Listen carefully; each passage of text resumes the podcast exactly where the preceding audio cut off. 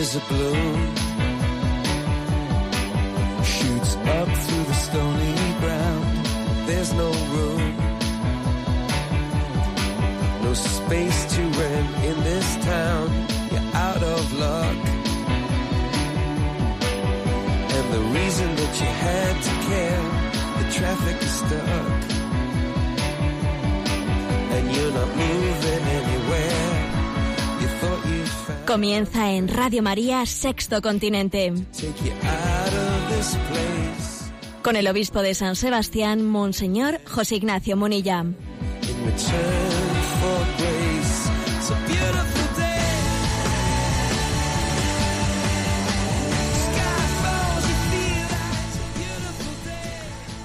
Un cordial saludo a todos los oyentes de Radio María. Un día más, con la gracia del Señor, nos disponemos a realizar este programa llamado Sexto Continente, que lunes y viernes realizamos aquí en directo en Radio María. Hoy es día 3 de febrero. Ya sabemos, día de San Blas, día, ya sabemos lo que dice el refrán. Por San Blas, las cigüeñas verás. Lo que pasa es que las cigüeñas han dejado de ser casi un ave migratoria y están allí en los basureros alimentándose diariamente. O sea que hay refranes que cambian en la vida. ¿eh? Pero hay otras cosas que no cambian. Y una cosa que no cambia, y ayer la celebrábamos el día 2 de febrero, Día de la, de la Vida Consagrada, es el testimonio de lo que supone la vida consagrada ante los ojos del mundo. La vida consagrada es un desmentido del poder absoluto de los falsos dioses, del dinero, el sexo y el poder. No es cierto que el dinero sea el valor absoluto, no es cierto. No es cierto que el placer, el sexo sea el valor absoluto, no es cierto. No es cierto que el poder sea el motor que mueva la- el corazón del hombre, no es cierto. Y para testimoniarlo, y no para discutir en teoría, sino para manifestarlo en la práctica de una manera testimonial, pues Dios ha dado a la Iglesia el don de la vida consagrada. Ayer 2 de febrero, pues la Iglesia, el día de la presentación del Señor en el templo, celebrábamos este día de la vida consagrada y pedimos especialmente por todos los consagrados al Señor. Y les damos las gracias porque testimonian ante el mundo que, que existe, eh, que existe un verdadero Dios y que nuestro corazón no puede arrodillarse ante falsos dioses. Hoy realizamos este programa de Sexto Continente, como lo hacemos habitualmente en esta relación que queremos tener con los oyentes, pues con los que navegan en las redes sociales, son usuarios de ellas. Tenemos una cuenta de Twitter, arroba obispo munilla. Con los que son más de Facebook, pues hay otro muro en Facebook con el nombre de José Ignacio Munilla, o también en Instagram con mi nombre personal. Tenemos una interacción con vosotros a través de una cuenta de correo electrónico sextocontinente arroba radiomaria.es a la que soléis hacer llegar vuestras eh, pues consultas. Eh, pues también muchos de vosotros nos hacéis vuestras aportaciones muy importantes que agradecemos. Bueno pues hoy precisamente vamos a dedicar el programa a consultas concretas que nos habéis formulado. Algunas de ellas creo que van a dar que, eh, vamos, empalman también con temas que anteriormente hemos hablado y que algunos oyentes han pedido más concreción y más desarrollo de las cuestiones. Tenemos a Cristina en, en Madrid y le pedimos que nos vaya presentando desde la emisora pues las preguntas seleccionadas. Buenos días, Cristina.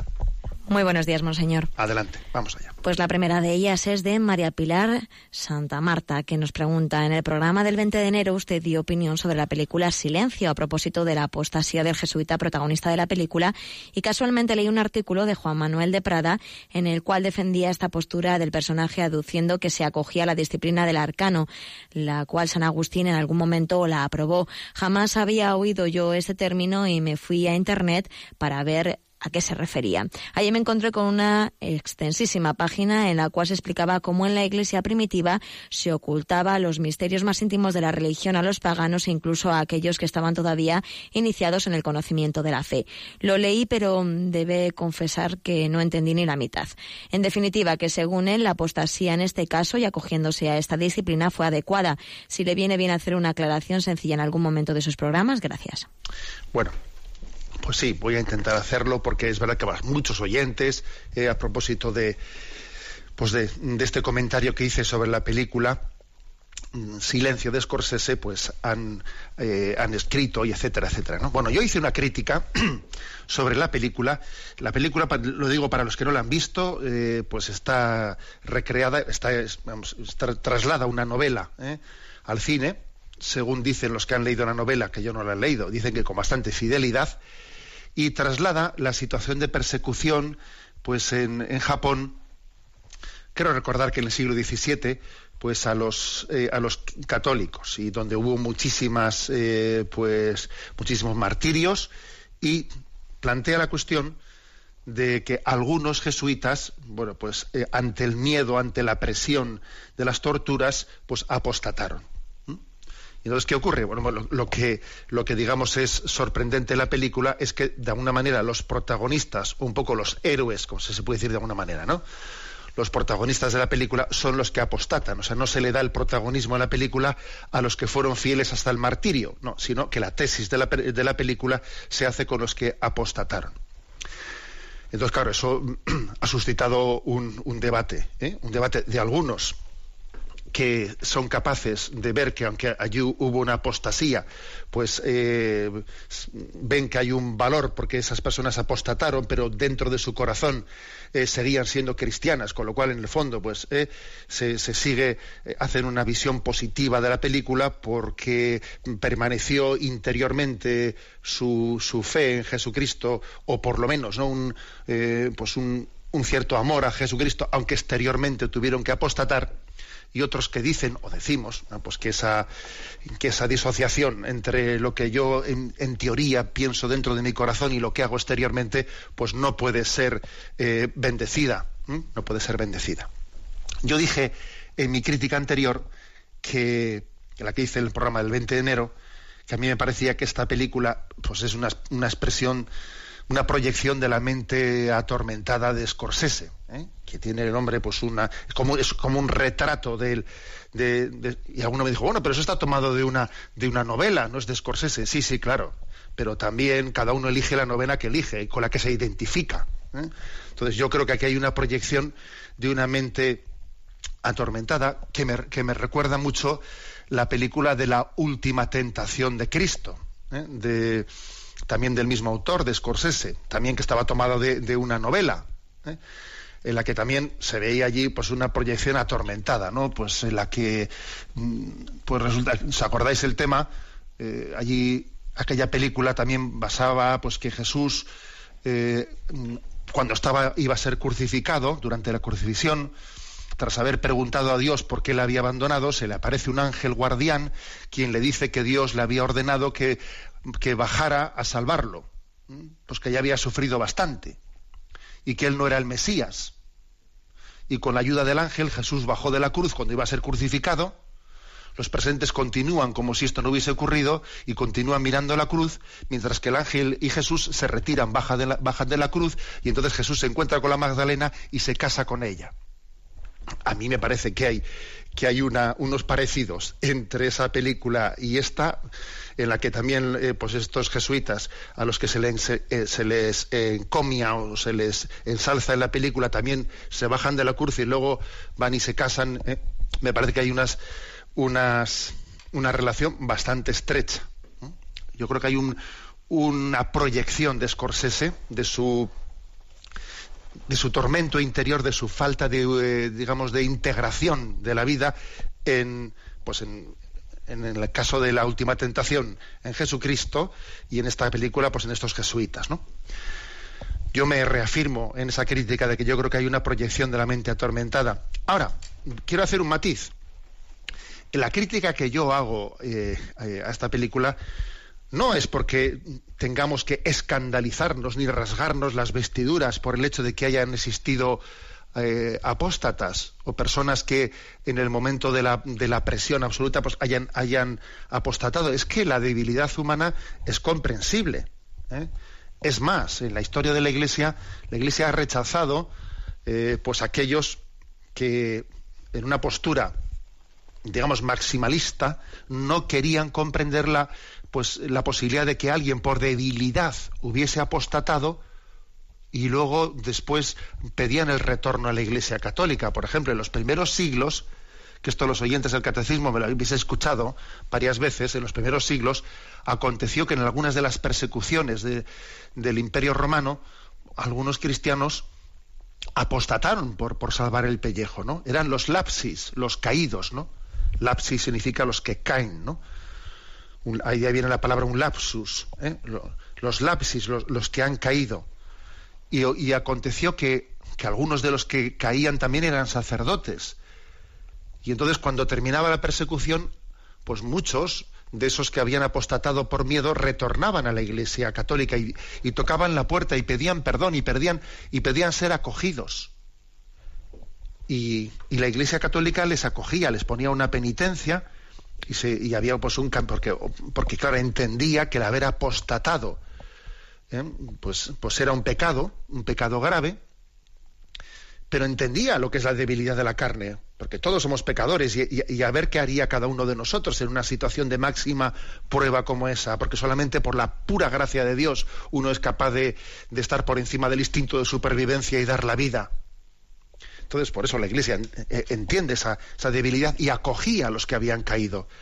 Y hubo, hubo algunas tendencias, pues, digamos, ultramontanas, Tertuliano entre ellos, que decían que esos que volvían a retornar a la iglesia, que esos ya no podían volver a ser sacerdotes, que los que eran sacerdotes ya no podían ejercer como tales.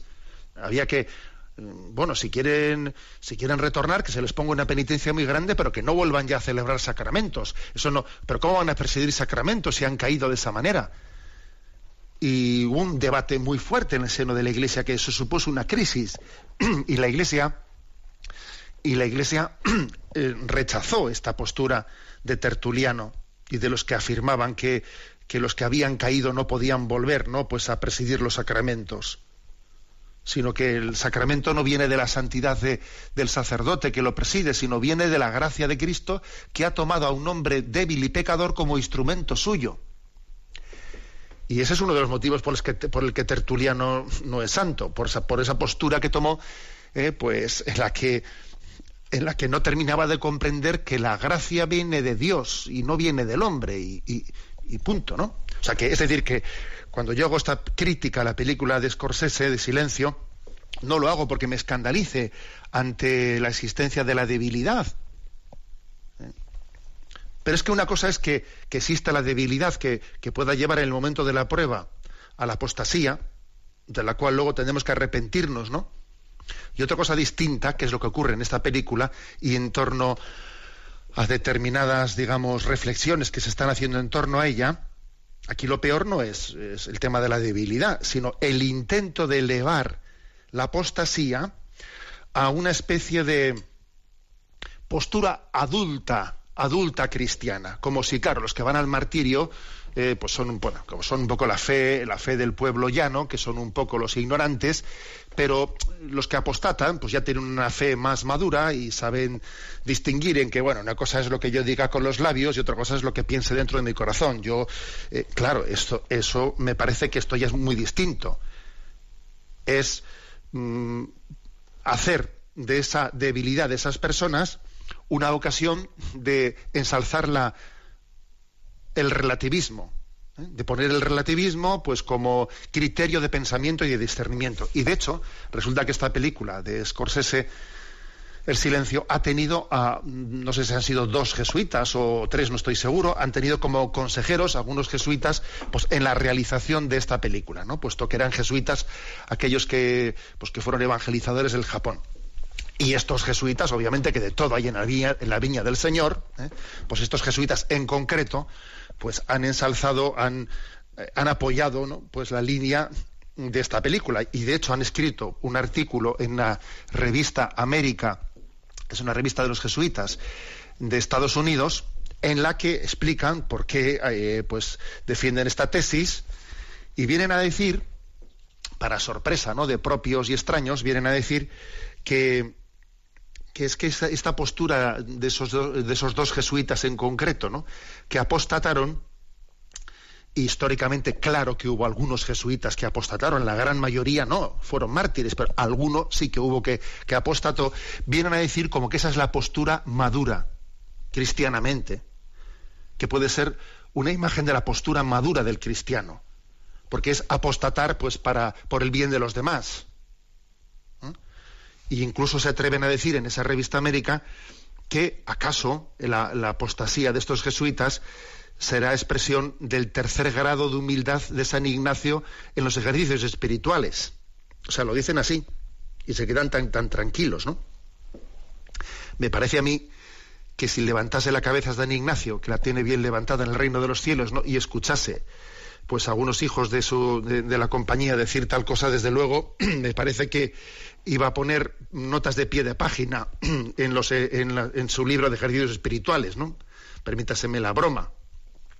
Pero claro, decir que, que, la apostasía en estos casos, cuando la apostasía ¿no? pues se hace pues desde una reflexión madura interior, desde un querer evitar males mayores en otros, pues es la postura del tercer grado de humildad, me parece que es una perversión del concepto. Es una perversión del concepto de, humildad tal y como él refleja en los ejercicios espirituales. ¿eh?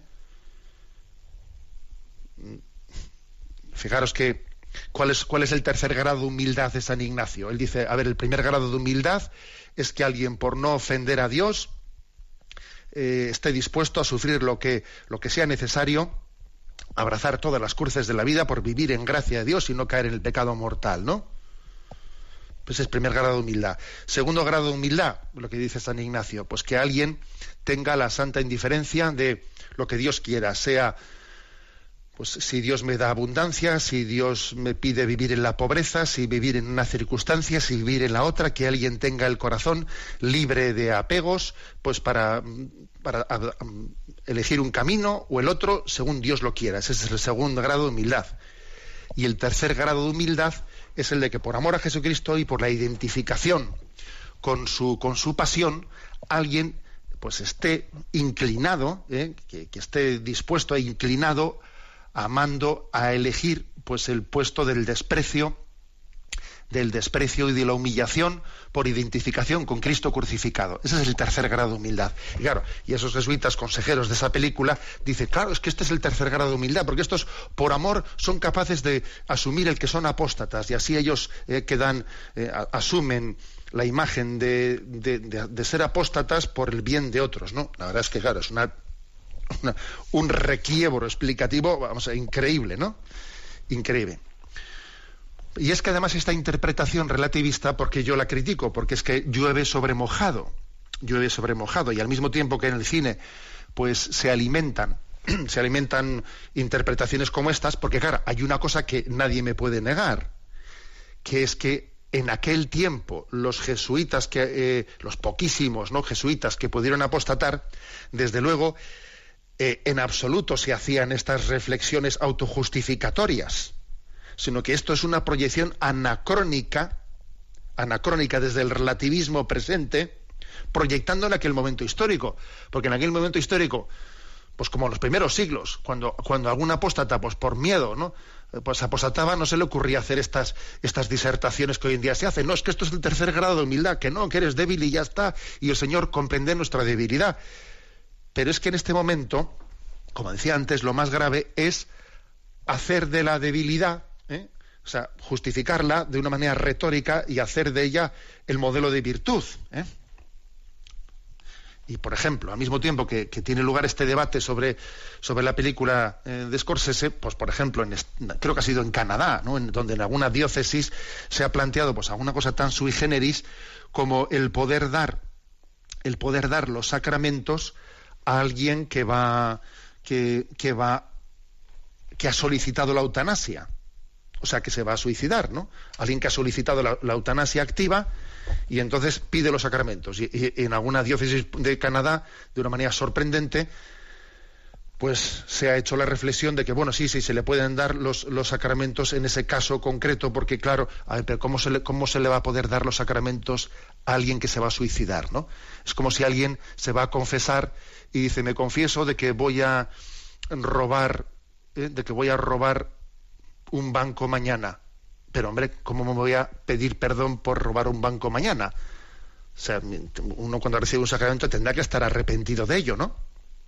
O sea, que es un absurdo. Pues aquí parece algo por el estilo. O sea, también se, se plantea el absurdo de que, de que ese momento, ese momento del, de la eutanasia, pues no se explique, no se explique desde el desde la clave, o sea, desde la interpretación lógica, que es la de la debilidad, sino la de el, culmen de la virtud, que alguien apostata por, eh, por caridad.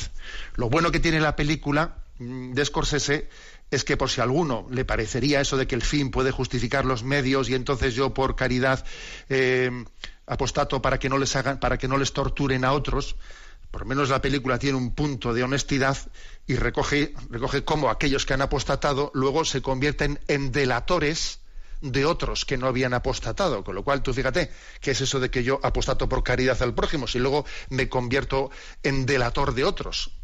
¿Eh? Que por mí nos están. O sea, que es que, que, el fin no justifica nunca los medios. Y es que al final las cosas son como son, ¿no? Eh, este es el tema. ¿eh? Yo, he criticado con fuerza la película porque, claro, porque en el momento presente viene a reforzar, ¿eh? a reforzar el relativismo existente, ¿no? Que creo que, pues que, es el gran mal a combatir el relativismo existente. Yo, yo valoro muchísimo a Juan Manuel Prada y sé que él ha tomado otra postura distinta. Vamos, que él pienso que es un pensador de mucha potencia y que hace mucho bien su reflexión, su reflexión filosófica y teológica, etcétera, pero discrepo absolutamente de su apoyo y su encomio a la película, discrepo. ¿eh?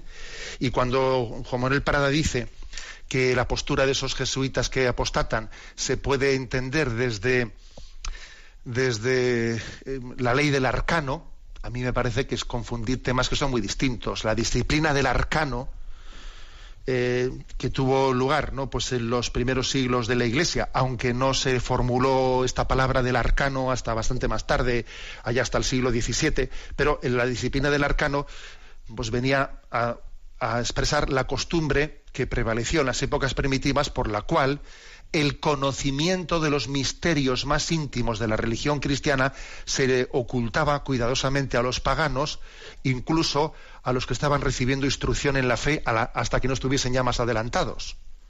Eh, por ejemplo, uno hasta que no estaba ya bautizado no podía asistir a misas. A los que eran catecúmenos se les hacía salir fuera de la iglesia cuando comenzaba el momento de la liturgia eucarística, porque se reservaba eh, los misterios únicamente a los que estaban ya iniciados en ellos. Esta costumbre mm, parece que tiene su origen en las palabras de Cristo, no deis a los perros lo que es santo, no echéis vuestras perlas delante de los puercos, no sea que las pisoteen, o sea, se preservaba los misterios solamente para aquellos que pudiesen comprenderlos. Bien, pero con todos mis respetos, eso tiene muy poco que ver con una interpretación que pueda que pueda justificar la pues la apostasía, porque una cosa es que uno por ese ejercicio de prudencia, no muestre todo lo que él cree a alguien que no va, no va a poder entenderlo. Pero otra cosa es que yo, yo pueda mentir y decir lo contrario y pisar el rostro de Jesucristo y escupirle y decir que no creo en él para salvar la vida. A ver, eso no es la ley del arcano. Eso es la contradicción entre lo que pienso y lo que digo. Y un cristiano está llamado a ser uno en Cristo y no a contradecir lo que pienso y lo que digo, porque eso es sencillamente contradecirse. ¿eh? Y eso no tiene que ver nada con la ley del arcano. Por eso yo, vamos, respeto su, su opinión, pero creo que desde luego la postura, pues eso de que esto es una ortodoxia infantil, que criticar la película de Scorsese es una ortodoxia infantil, bueno, pues no sé si será una ortodoxia infantil, pero yo quiero ser niño porque creo que, que solamente el corazón, los, los mártires cuando han ido al martirio han sido niños. O sea, uno no puede ir al martirio desde su propia fuerza. Desde su propia fuerza seguro que va a caer. Seguro que va a caer. ¿eh? Como Pedro cuando le dijo al Señor, daré mi vida por ti. Daré. Y ¿quedarás tu vida por mí? Esta misma noche mm, me vas a negar tres veces. O sea, es que si uno piensa que va a ir al martirio siendo muy fuerte, se equivoca. De hecho, en la película, una cosa que me parece muy interesante es que los, los jesuitas que, mm, que se introducen dentro del Japón, ¿no? Y van a, a buscar a un jesuita del que, dicen que les ha llegado la noticia que ha podido apostatar, ellos entran diciendo, pues vamos a entrar, pues daremos nuestra vida, pues le rescataremos, porque si, porque nosotros no nos importa dar la vida, van como muy seguros, van muy desobrados en la vida, ¿no? Y, y curiosamente, yendo así desobrado, luego termina apostatando, porque, porque, porque es lo que le pasó a Pedro que pensaba que, eh, que, yo daré mi vida por ti. Y, entonces es cuando cayó, porque, porque es que el martirio solamente se puede vivir como una gracia, como algo que no, que no, que no nace de nuestra carne y de nuestra sangre, que es un don de Dios. Luego, cuando alguien dice, no, es que, es que esa interpretación así, digamos, eh, tradicional, ¿no? Como que se ha hecho en toda la vida de lo que son los mártires, eso es una ortodoxia infantil. Por Dios, una ortodoxia infantil. Pues claro que es una ortodoxia infantil, es que no, es que no hay otro tipo de ortodoxia, sino la del niño que sabe que los dones de Dios él solamente los puede sostener. Es más, a mí me da un poquito de miedo a veces algunas personas, algunas personas cuando hablan de fe adulta. a veces me echo a temblar cuando se habla de fe adulta. Algunos por fe adulta entienden ¿eh? una racionalización de la fe a nuestros conceptos. Por fe adulta algunos entienden en este mundo del relativismo, pues eso, pues yo sí, yo creo en la virginidad de María sin necesidad de que sea virgen. Eh, yo creo en, la Eucaristía, pero vamos, sin necesidad de que haya una presencia real, sino que es un símbolo, eso es una fe adulta. ¿eh? Ojo, ¿eh? o como, aquello, como aquel moralista, ¿no? que dice que se encuentra un moralista que es doctor, doctor en teología moral, pues se encuentra con una cartera y entonces el moralista coge la cartera, hace tres distingos, dos suposiciones, una epiqueya, dos matizaciones y se queda con la cartera. Mientras que cuando vaya alguien con corazón de niño y encuentre una cartera perdida, cogerá y la entregará en objetos perdidos. Entonces, ojo con, ojo con la, eh, esa interpretación de fe adulta, porque ciertamente en la película se viene a plantear como que los que van al martirio son pues eh, los pobres, los ignorantes, los sencillos, ¿eh? los que han recibido una educación mínima, mínima de catequesis y que no están formados en teología. Esos son los que van al martirio, ¿no? Y los que, claro, los otros, los jesuitas que han venido, que ya, ¿eh? pues como, como que tienen una fe adulta, ya podemos hacer una distinción y yo a ver si termino apostatando, aunque dentro de mí digo que sigo creyendo. Bueno, es mi opinión. Estamos hablando de una película, ¿no? Esto es una película y obviamente una película pues podrá tener lecturas distintas, diversas, incluso divergentes, ¿no? Pero yo creo que llueve, llueve sobre mojado y esta película se está proyectando en un momento en el que el relativismo hace mella entre nosotros. Y desde luego estamos proyectando de una manera anacrónica en esa película los esquemas relativistas de nuestro día en aquellos tiempos, porque de luego en aquellos tiempos estoy convencido que, que, aquellos pocos jesuitas que por la presión tan grande apostataron, lo último que se les ocurría decir es, bueno, yo voy a apostatar, pero esto es el tercer grado de humildad de San Ignacio y desde este punto de vista yo hago un acto de caridad. A ver, si uno piensa que puede por hacer un acto de caridad apostatar, por ayudar al prójimo, el prójimo, también uno mismo vale, vale, la vida de uno mismo vale tanto como la del prójimo. Que Jesús nos dijo, amarás al prójimo como a ti mismo. Luego, si por ayudar al prójimo yo puedo apostatar, también puedo apostatar por ayudarme a mí mismo. Esto es obvio. Con lo cual, todos los martirios que han existido en la, en la historia de la Iglesia han sido absolutamente innecesarios. ¿eh? Empezando por el de Juan Bautista. Que fíjate tú bien, si hubiese el hombre pues sido un poquito eh, espabilado, pues en vez de denunciar pues que el, pecado de adulterio, que finalmente por denunciarlo acabó eh, pues siendo decapitado, pues mira, pues si hubiese dicho, pues es que eh, se puede hacer una reinterpretación del adulterio distinta, ¿no? En la que alguien pues, mm, pues tenga derecho a rehacer su vida o, pues, a ver, es que desde esta desde esta proyección anacrónica anacrónica del relativismo actual en las páginas de la historia, mm, todas ellas se hacen incomprensibles, ¿eh? se hacen incomprensibles, se hacen absurdas. Bien, bueno, me he alargado bastante. ¿eh? Voy a, ver qué os parece, a ver qué os parece esta, esta canción. Para mí la vida es Cristo. Me parece que es la mejor respuesta, ¿no? A, esa interpretación ¿eh? de, la, de la pretensión de que a Cristo se le pueda confesar interiormente, pero no exteriormente, y que el hombre pueda ser, estar dividido en su confesión de Jesucristo.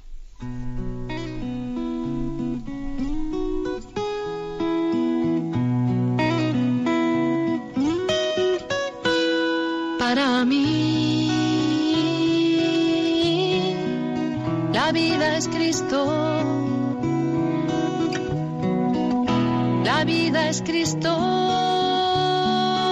Mi vida es Él. Para mí, la vida es Cristo. La vida es Cristo.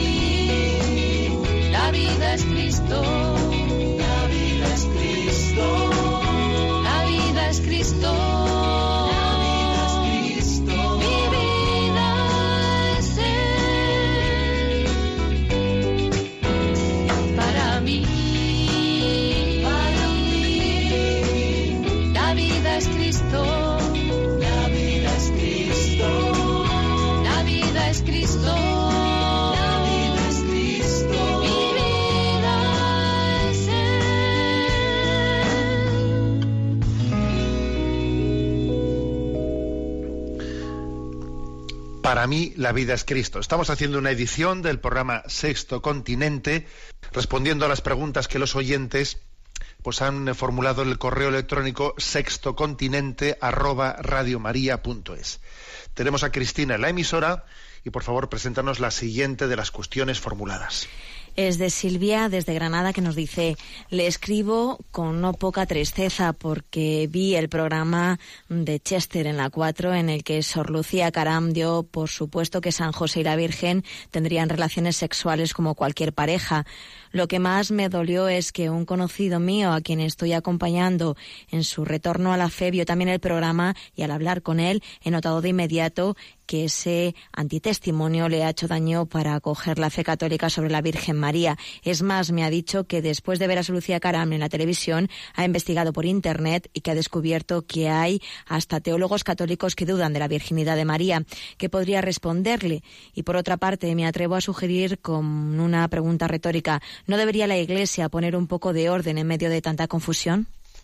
Bueno, si es cierto, voy vamos, sé que se ha, se ha, dado noticia de ello en los noticiarios de Radio María que el obispo de Vic, que es la diócesis dentro de la cual pues está el monasterio en el que Sor Lucía Carán pues está o debiera de estar, ¿no? Pues él ha sacado una nota pública, pues, eh, pues poniendo los puntos sobre las is, defendiendo la fe católica y lógicamente llamando la atención a esa religiosa.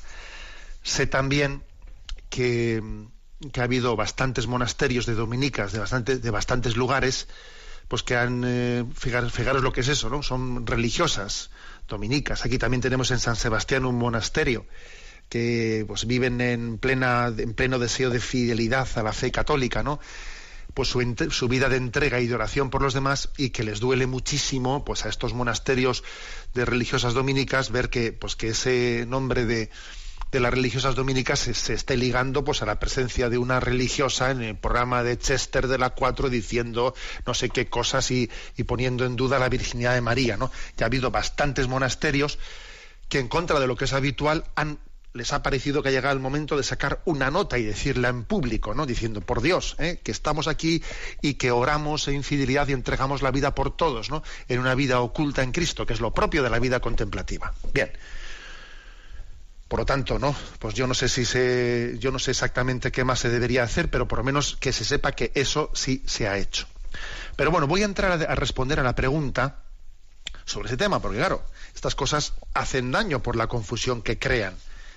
Y entonces, bueno, pues esa oyente dice, pues resulta que el otro entra en Internet y claro, y, y ese poner en duda la virginidad de María es cosa solamente de una de una religiosa. No, no, sí, claro que existen teólogos que, que han afirmado tales cosas. Y claro que eh, a veces incluso han sido profesores en facultades de teología. Y no me extrañaría todavía que quedase más de uno. Y la Iglesia, por ejemplo, pues San Juan Pablo II pues eh, tuvo que enfrentarse pues a teólogos como por ejemplo como por ejemplo Haskin entre otras cosas por esto y, por temas tal no entonces claro que claro que esas dudas de fe y ese cuestionar desde un punto de vista racionalista ¿eh?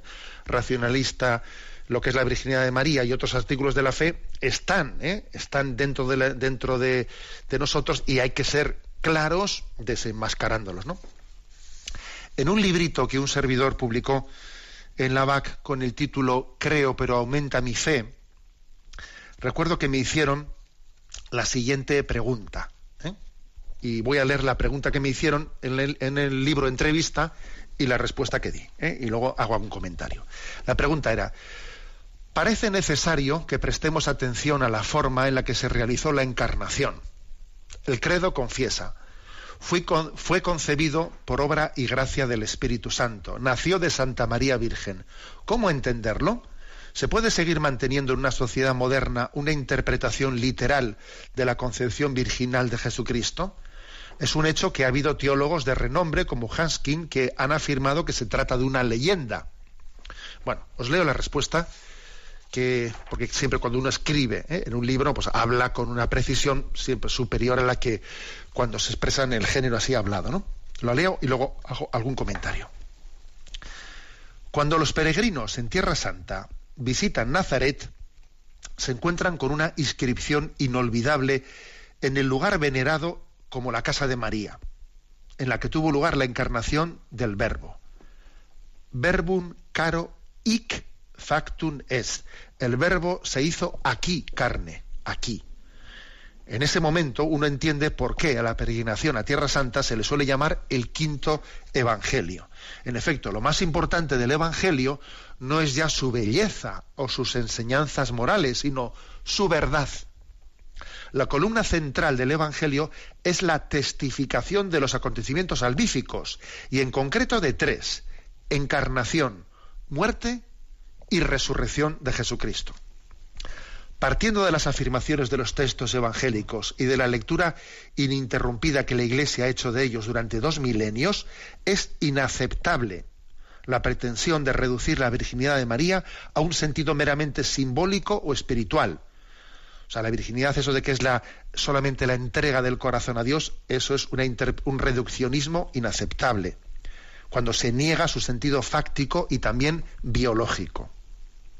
Esta es la postura de Hanskin, entre otros, que quien sostiene que la concepción virginal de Jesús es un mero símbolo del nacimiento de una nueva humanidad, dice.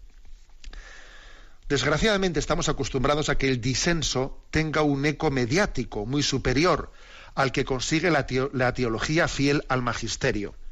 Abro paréntesis. Porque obviamente cuando alguien va a decir algo contrario a la fe, va a tener abiertas todas las puertas de, esos medios de comunicación, de la cuarta, la sexta, la octava y la, la, y decimocuarta. Pero cuando alguien va a proclamar las verdades eternas, ya te digo yo que tiene que hablar en Radio María, si no, no le van a abrir las puertas ahí. Cierro paréntesis ¿eh? y sigo adelante. Pero sin duda alguna, podríamos ofrecer numerosos testimonios de teólogos modernos que han permanecido y permanecen fieles a la confesión de la virginidad de María. Por ejemplo, Max Turian, que está ligado al movimiento de TC, ¿eh? la virginidad de María es un signo de la pobreza y de la incapacidad del hombre para llevar a cabo su liberación, para hacer que aparezca el ser perfecto que podrá salvarlo. Y el mismo Karl Rahner, abro paréntesis que en otros temas, pues sus posturas son bastante discutibles, cierro paréntesis, dice, la virginidad de María y el nacimiento del Señor sin, intervención de Padre humano indican no sólo con palabras, sino la tangible, la concreción tangible de la vida humana, una misma y única realidad. Dios es el Dios de la gracia libre, el Dios que nosotros, con todos nuestros esfuerzos, no podemos, no podemos coger y aferrar con nuestras manos, sino sólo el Dios que podemos recibir como gracia, con la que se nos entrega a sí mismo de manera inefablemente libre. Esta realidad en María no tenía que vivirse solamente en las disposiciones de su corazón, sino que debía expresarse en todo su ser, incluso en su corporeidad. Tenía que manifestarse y representarse en su existencia corporal. Por este motivo María es virgen en el espíritu y en el cuerpo, única en todo el plan de Dios. La mayoría de los autores que han negado la historicidad de la concepción virginal de Jesucristo lo han hecho apoyándose en el siguiente razonamiento erróneo.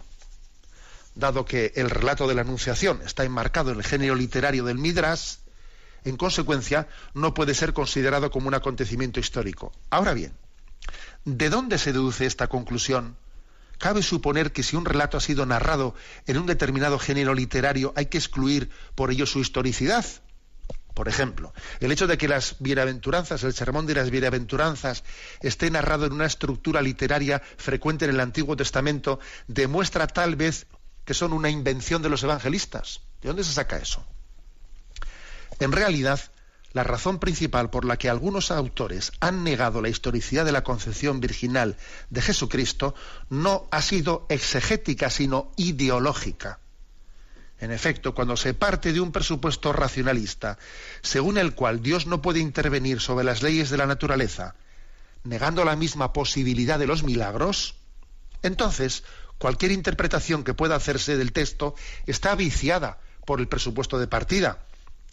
La historicidad del Evangelio está supeditada a que en cada momento y lugar sea juzgado como razonable, es decir, a lo políticamente correcto. Obviamente, proclamar la virginidad de María en medio de un ambiente de pansexualismo y de revolución sexual resulta bastante contracultural y políticamente incorrecto. Cuando se dejan a un lado los prejuicios ideológicos, no parece tan difícil entender las razones pedagógicas por las que Dios Padre quiso que la encarnación tuviese lugar por medio de una concepción virginal. En efecto, si Jesús de Nazaret hubiese nacido de la relación carnal entre José y María, ¿cómo se hubiera significado entonces su condición divina? Y si Jesús de Nazaret hubiese venido de lo alto, descendido de entre las nubes, sin tomar carne en las entrañas de María, ¿cómo, hubieras, ¿cómo hubiera quedado significada su condición humana? Por lo tanto, Jesucristo, Dios y hombre verdadero, tiene un doble origen según su doble naturaleza. Como verdadero hombre, tomó carne de María. Como verdadero Dios, fue concebido por obra del Espíritu Santo y sin concurso de varón. Es decir, la pedagogía de Dios dispuso la concepción virginal de su Hijo por razones cristológicas, antes que mariológicas. De hecho, el dogma de, el dogma de la perpetua virginidad de María fue proclamado en el tercer concilio ecuménico de Constantinopla, 600 años 680, y su formulación está en directa relación con la fe cristológica. Sin necesidad de ir tan lejos, nuestra experiencia actual nos ha demostrado que quienes comenzaron por poner en duda la concepción virginal de Jesucristo han terminado por negar su naturaleza divina. En resumen, la negación de la virginidad de María por parte de algunos autores racionalistas no debe sembrar dudas en nuestra fe. En el año 1979, San Juan Pablo II retiró a, ese teólogo Hanskin la autorización para la enseñanza de la teología. Y de esta forma quedó clarificado que los planteamientos de ese teólogo, y obviamente los que después la hayan seguido, no tienen encaje en la fe de la Iglesia. ¿Eh? Por lo tanto, vamos a ser claros, ¿no? hasta ahí está el artículo, que como digo que es la respuesta que, que di en el libro entrevista, creo, pero aumenta mi fe. Cuando me hicieron la pregunta sobre este tema, es la respuesta que di, así un poco desde el punto de vista teológico. Lo que Sor Lucía Carán dijo en ese programa, eso de que, claro, que es que eh, la, la, Iglesia ha tenido miedo a la sexualidad, ha considerado que la sexualidad es algo sucio, es algo sucio. Entonces, como la sexualidad es algo sucio, pues entonces, eh, como pues de ahí viene, de ahí viene lo de la virginidad de María. Como no se imaginan que la Virgen María y José tengan relaciones porque se, la Iglesia ha pensado absurdamente que la sexualidad es algo sucio. Pero bueno, de, pero ¿de dónde sale eso? ¿De dónde sale eso? ¿Eh? Esa interpretación totalmente ideológica. La sexualidad es algo santo algo santo como todo lo que ha nacido de manos de Dios. Lo que será sucio será el pecado contra la vivencia santa de la sexualidad. Pero ¿de dónde sale, saca que la sexualidad es algo sucio? La virginidad de María para nada ha nacido como una especie de huida de la, de, la concepción de la sexualidad. Es más, la fe, como, he, como, he, dicho en ese, por escrito, ¿no? en la respuesta en ese artículo que os acabo de leer, la fe en la virginidad de María, en el fondo a lo que está ligada es sobre todo a la cristología. ¿Por qué los evangelios hablan claramente de la concepción virginal de Jesucristo? Porque, a ver, la concepción virginal de Jesucristo es algo que se haya sacado la Iglesia de la chistera, ¿no? Es una afirmación clara, explícita de los evangelios, sin concurso de varón, dice, ¿no? El ángel le anunció que sería madre de Dios. ¿Cómo será eso? Pues no conozco varón. El Espíritu Santo vendrá sobre ti. Pero bueno, es la palabra de Dios. Ahora, claro, hay, hay aquí algunas personas que se consideran con la, con la, capacidad de estar por encima de la palabra de Dios, por encima del credo, por encima, porque en el fondo, en el fondo están actuando desde los parámetros de lo políticamente correcto, de lo políticamente correcto, y están diciendo en cada momento lo que hay que decir para ser guay. ¿Mm? Y son tan aplaudidos como utilizados. Tan aplaudidos como utilizados. ¿Eh? En el fondo, pues a las personas que escuchan, pues a una religiosa decir que no creen que, o sea, que eso de que la, concepción de Jesucristo fuese, fuese virginal o la, la virginidad de María, etcétera, esos aplausos que recibe en ese momento son, son proporcionales, totalmente proporcionales, ¿no? A la utilización, porque sencillamente a, ver si se cree alguien que por, que por hacer esa negación de esa adaptación al racionalismo actual va a haber más gente que crea. No, la fe será absolutamente prescindible, prescindible, porque si uno puede creer en Jesucristo sin necesidad de creer en los misterios, bueno, pues mira tú, mira tú por dónde mira tú por dónde que, que tal persona resulta que no necesita creer. Porque si yo puedo tener la mentalidad de este mundo y ser cristiano, pues muy bien, pues vale, pero ya, pues ya prefiero quedarme con el original. Y lo original es la mundanidad de este mundo. Porque las copias, un cristianismo mundanizado, pues no, son necesarias. ¿no? Lo que yo pretendía no era eh, creer, sino pretendía ver cómo se podría ¿no? Reducir el cristianismo a la, mundanidad. Aquí hay dos posibilidades, ¿no? O, o, cristianizar el mundo o mundanizar el cristianismo. Y creo que nosotros pues tenemos que estar en la primera. Bueno, aunque sea brevemente, Cristina, la siguiente pregunta que se nos ha planteado. Un oyente cuya identidad preservamos nos comparte y pregunta, querido don José Ignacio, tuve la ocasión de asistir a la misa que celebró en el Buen Pastor, en la que nos explicó la situación de un sacerdote acusado de abusos a menores. Quería agradecerle la claridad y la rotundidad con la que habló y su clara condena de estos hechos, pero sobre todo su llamada a la misericordia para no hacer leña del, árbol caído. Como víctima de abusos en el seno de mi familia, lo sucedido ahora ha abierto la herida que desde mi infancia intento curar. Su petición a la Virgen por todas las víctimas de abusos supuso para mí un consuelo enorme por ser la primera vez que oía rezar por algo que casi siempre queda relegado al silencio y muchas veces a la impunidad. Las cosas que dijo en su homilía pienso y deseo que habrán, habrán ayudado a otras personas en mi situación, sobre todo porque no han tenido miedo de hablar claro y no ha hecho como si no hubiera pasado nada. Quería aprovechar, por si es de utilidad para otros oyentes, para pedirle consejo a la hora de actuar cuando la denuncia no es ya posible o puede causar, gran dolor y división dentro de la familia.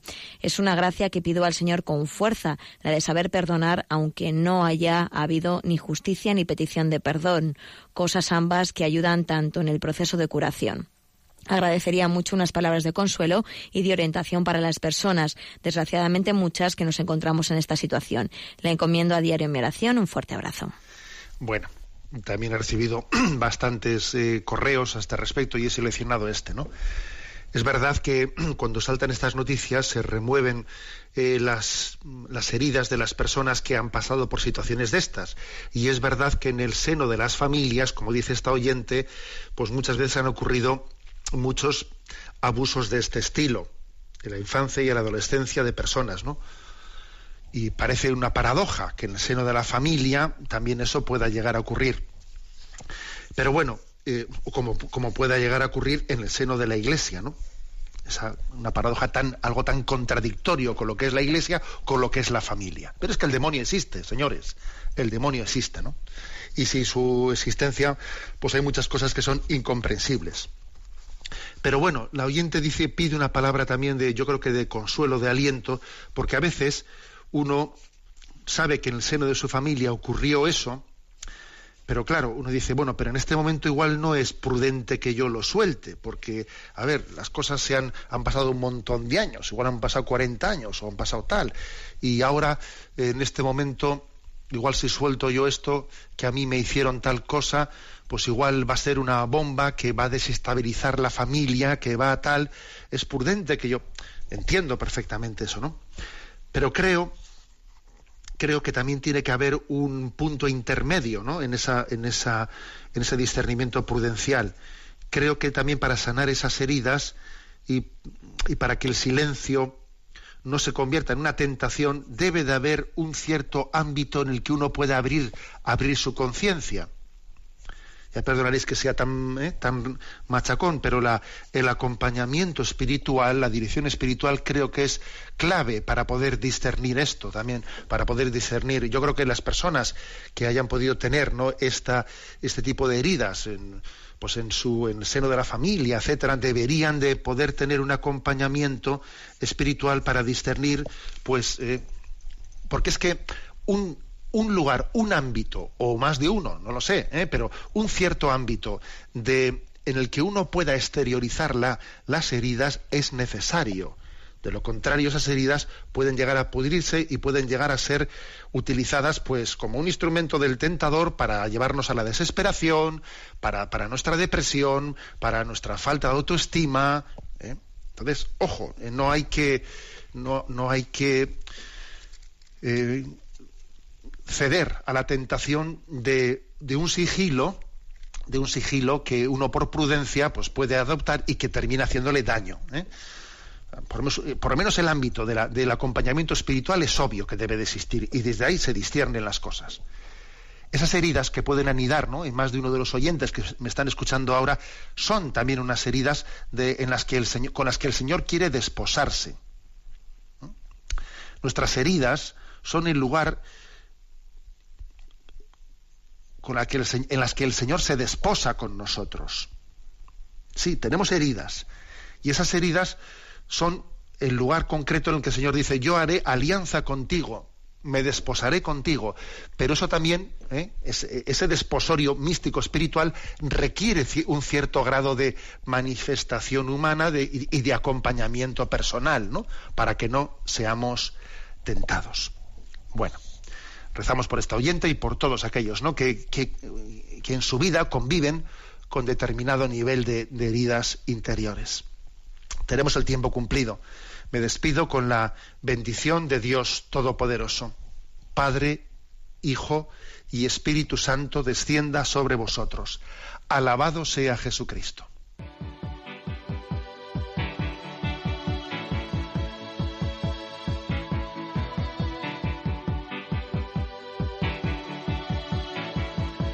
Heart is a balloon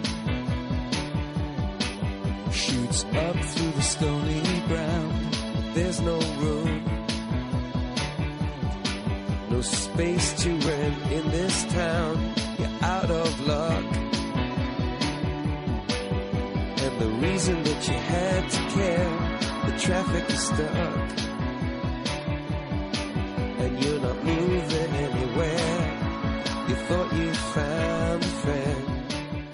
Han escuchado en Radio María Sexto Continente, un programa dirigido por el obispo de San Sebastián, Monseñor José Ignacio Monilla.